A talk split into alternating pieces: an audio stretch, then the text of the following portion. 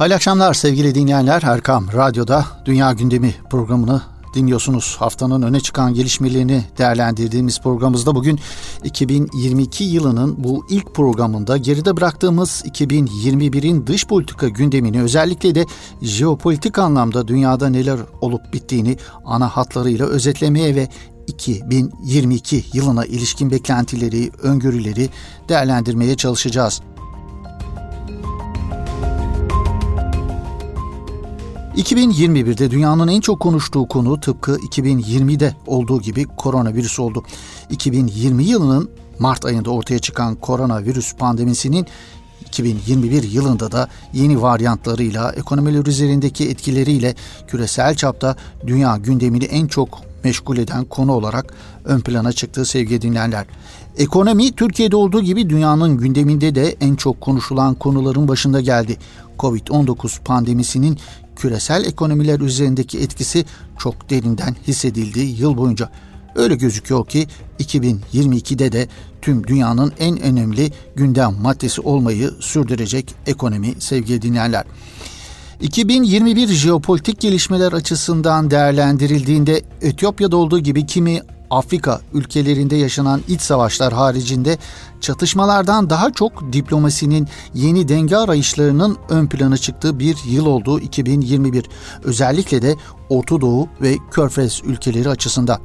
Orta Doğu ülkelerini yeni denge arayışlarına iten en önemli motivasyon ABD'deki yönetim değişikliği oldu. Trump sonrası Biden yönetiminin İran ile nükleer müzakerelere dönme kararı, Orta Doğu'nun ABD açısından azalan önemi, Afganistan'ın ardından Orta Doğu'dan da çekileceği beklentisi gibi sebepler başta Körfez olmak üzere Orta Doğu ülkelerini dış politikalarını gözden geçirmeye, güncellemeye sevk etti. Bu bağlamda en dikkat çeken gelişme yılın başında Körfez ülkelerinin Katar'a yönelik ablukayı kaldırmaları oldu. Trump'ın gidişi bir anlamda küre ittifakının da dağılmasını beraberinde getirdi. Ocak ayında Körfez ülkeleri arasında başlayan normalleşme adımlarının arkası gelmeye devam etti. Katar ile birlikte Türkiye'ye karşı ortak cephe oluşturan birçok Körfez ülkesi bu pozisyonlarını değiştirmeyi yeğledi.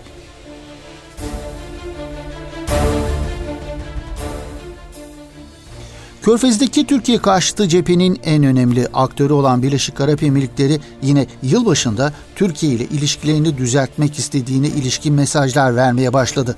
Ardından işleyen arka kapı diplomasisi sonuç verdi.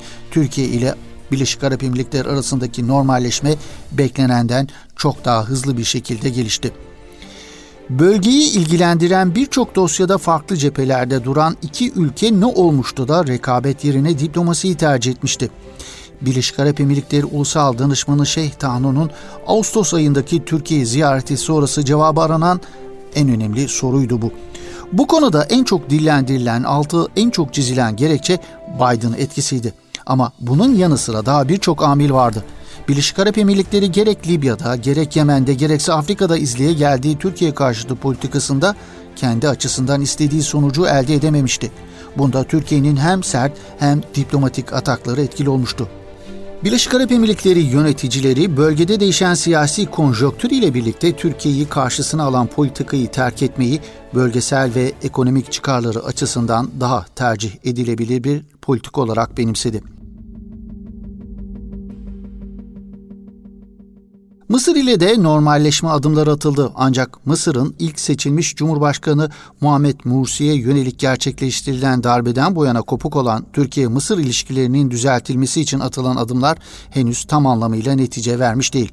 Normalleşme süreci daha ağır aksak yürüyor Kahire ile.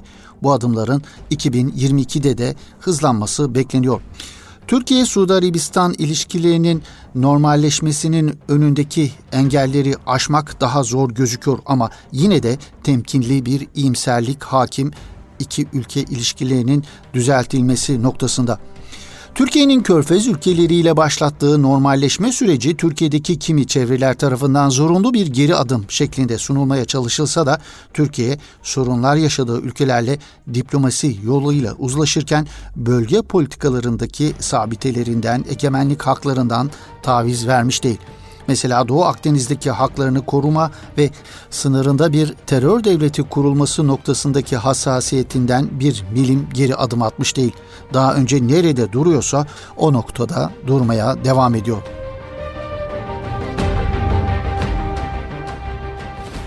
...2021'de de uluslararası dış politika analizlerinde ABD'nin küresel hegemonyasının sarsıldığı gerçeği altı en çok çizilen hususların başında geldi.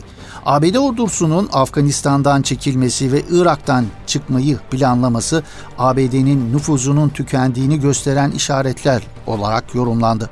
Washington'ın müttefiklerini rakipleriyle işbirliği yapmaktan vazgeçilmeye ikna edememesi, bu konuda onlar üzerinde baskı kuramaması, küresel liderliğinin ve hegemonyasının sonuna geldiğini gösteren yol işaretleri olarak okundu.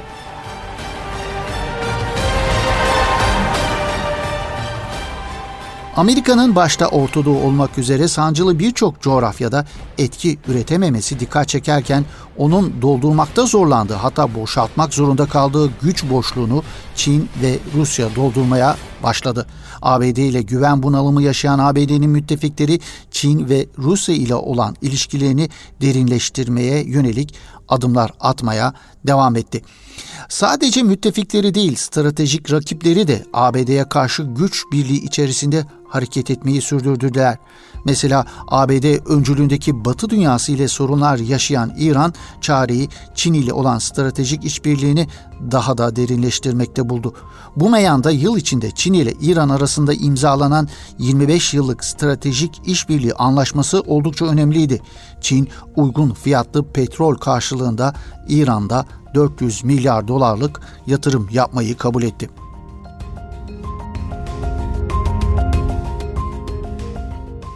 Trump'ın ardından büyük beklentilerle yönetime gelen yeni ABD Başkanı Joe Biden, hem ABD kamuoyuna verdiği taahhütlerini yerine getirememesi hem de dış politikada ABD'nin zevale doğru giden küresel liderliğini toparlamadaki yetersizliği sebebiyle eleştirilerin odağındaki isim oldu. İçeride ve dışarıda bir başarı hikayesi ortaya koyamayan Biden yönetimi, ABD'nin Afganistan'daki 20 yıllık işgalini sonlandırırken çekilmeyi eline yüzüne bulaştırdı. Afganistan'dan müttefiklerinin onayını almadan çekilmesi sebebiyle oldukça eleştirildi müttefiklerince ABD yönetimi.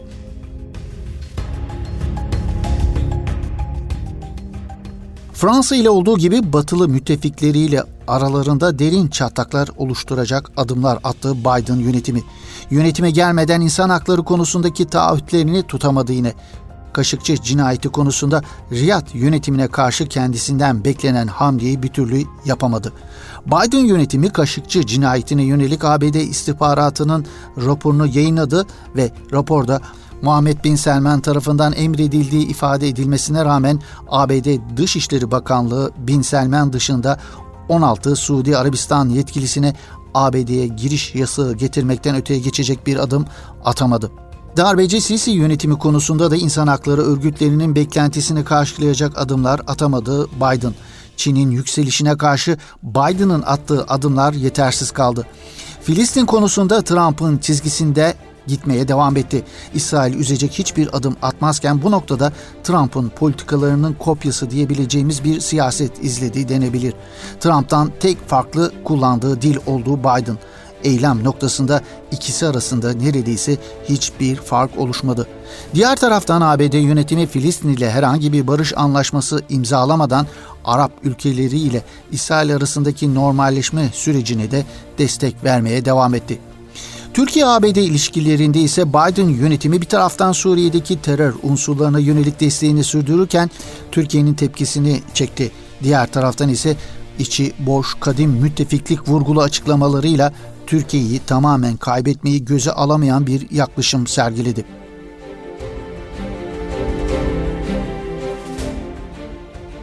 ...2021 diğer yıllara oranla çatışmaların en az olduğu bir yıl olduğu Suriye için. Suriye'de iç savaşı sonlandırmaya yönelik 2021'de uluslararası müzakerelerden bir sonuç çıkmadı. Bu anlamda havanda su dövülmeye devam etti denilebilir. Rejim ise Arap dünyasındaki meşruluk sorununu aşıyor gözüktü. Birçok Arap ülkesiyle normalleşme adımları atan rejimin yakın zamanda Arap Ligi'ne dönmesi bekleniyor.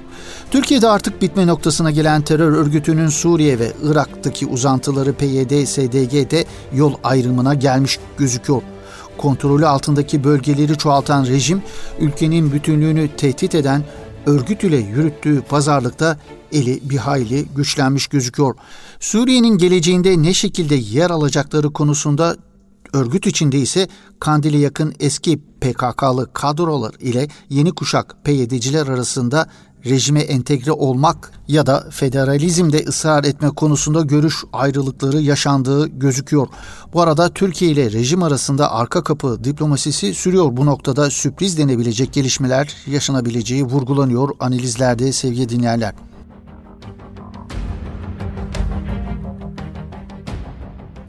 Öte yandan işgal devleti İsrail'in Suriye'deki İran ve ona müzahir hedefleri vurması 2021'de de devam etti. Bu saldırılar son haftalarda bir hayli artmış durumda.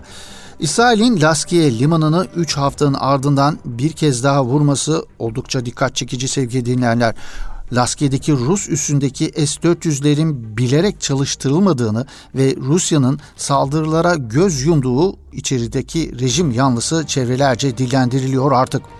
İsrail'de Benjamin Netanyahu'nun 12 yıllık iktidarının sona ermesi Orta Doğu gündemine ilişkin önemli gelişmelerden biriydi. Yamina lideri aşırı sağcı Naftali Bennett yeni başbakan olarak yemin edip göreve başlarken Netanyahu geri döneceğiz diyerek rakiplerine meydan okumuştu. İşgal devletinde yönetimde ise de Filistinlilere yönelik zulüm politikalarında bir değişiklik olmadı. İsrail hak ihlallerine 2021'de de devam etti. Filistin'deki tutuklu ve insan hakları kuruluşlarının 2021 yılına ilişkin yayınladıkları ortak rapora göre İsrail güçleri 1300'den fazla çocuk ve 184 kadın olmak üzere yaklaşık 8000 Filistinliyi tutukladı. İşgal devletinin Kudüs'ü Yahudileştirme projesi ve fanatik Yahudilerin Mescid-i Aksa'ya yönelik provokasyonları 2021'de de sürdü.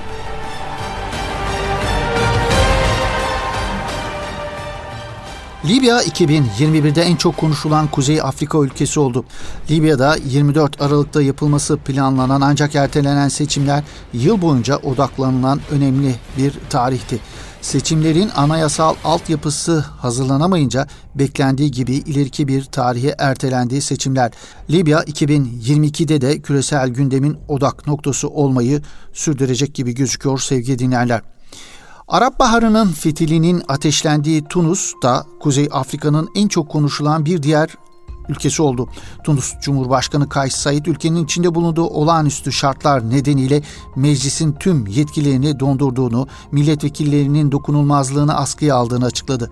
Said'in postmodern darbesi sonrası Tunus hala içine düştüğü siyasi türbülanstan çıkabilmiş değil. 2022 yılının Tunus açısından sancılı geçeceğini söylemek mümkün gözüküyor. Afrika'daki darbe klasiği 2021'de de devam etti. Sudan, Gine, Nijer darbe ve darbe girişimleriyle dünya gündemini meşgul etti.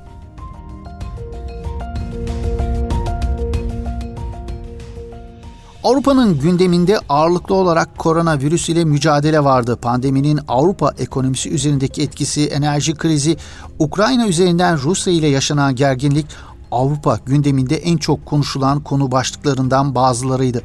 Biden dönemiyle birlikte Avrupa'nın transatlantik ilişkisinde görece düzelme olsa da bu düzelme istenilen düzeyde olmadı.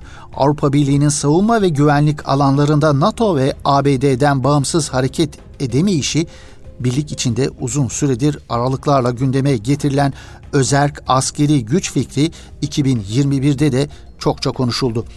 ABD, Avrupa'yı Rus gazına bağımlılığından kurtarma çabalarını bu yılda sürdürdü. ABD yönetimi bu kapsamda kendi sıvılaştırılmış gazını Avrupa'ya satmaya çalışması taşıma suyuyla değirmen döndürmeye benzetildi. Almanya'da 16 yıllık Merkel döneminin sona ermesi sonrası hem Almanya hem de Avrupa Birliği için önemli bir kayıp olarak görüldü. Medyada Avrupa Birliği'nin yeni Merkel'inin kim olacağı arayışları dikkat çekti. Mevcut Avrupa Birliği ülkeleri liderleri arasında Merkel'in boşluğunu dolduracak liderin bulunmadığı kanaati ön plana çıktı. Avrupa genelinde aşırı sağın yükselişi ve İslam düşmanlığı tırmanmaya devam etti. Avrupa'da farklı medya kuruluşları ve çoğunluğunu aşırı sağcılardan oluşan politikacıların kullandığı İslam karşıtı dilin Müslümanlara yönelik ırkçılık ve ayrımcılığın normalleşmesine yol açtığı raporlara yansıdı.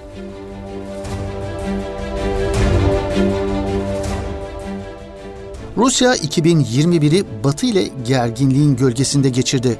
ABD, Avrupa Birliği ve NATO ile Rusya arasındaki siyasi ve diplomatik gerginlik, Ukrayna sınırları ve Karadeniz üzerinde askeri eylemlere dönüştü.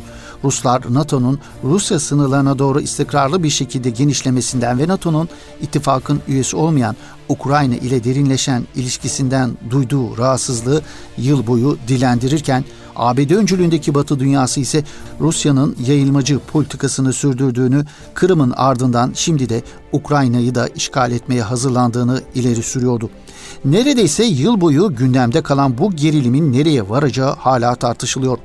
Ön plana çıkan görüş ise ne ABD'nin ne de diğer batılı müttefiklerinin Ukrayna için Rusya ile savaşa girmeyeceği yönünde. Batı'nın Rusya'ya karşı kullanacağı tek kozun yaptırımlar olduğu vurgulanıyor. Onun da etkisinin ne olacağı tartışılıyor. Batı'nın ekonomik yaptırımlarına karşı Rusya'nın enerji kozunun çok daha etkili olacağı vurgulanıyor.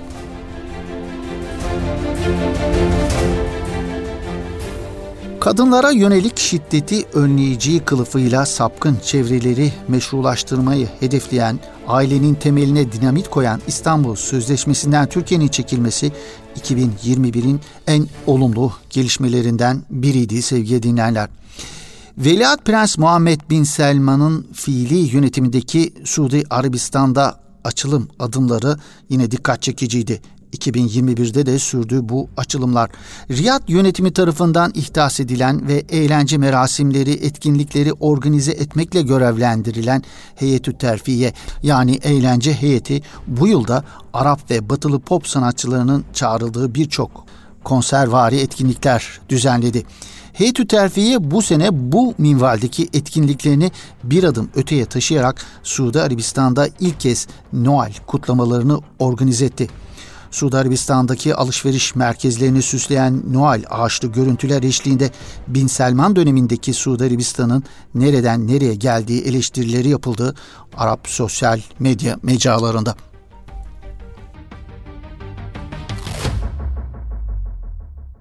Evet sevgili dinleyenler, bir Dünya Gündemi programımızın böylelikle sonuna gelmiş bulunuyoruz. Yeni bir Dünya Gündemi programında buluşmak ümidiyle hoşça kalın, esen kalın efendim.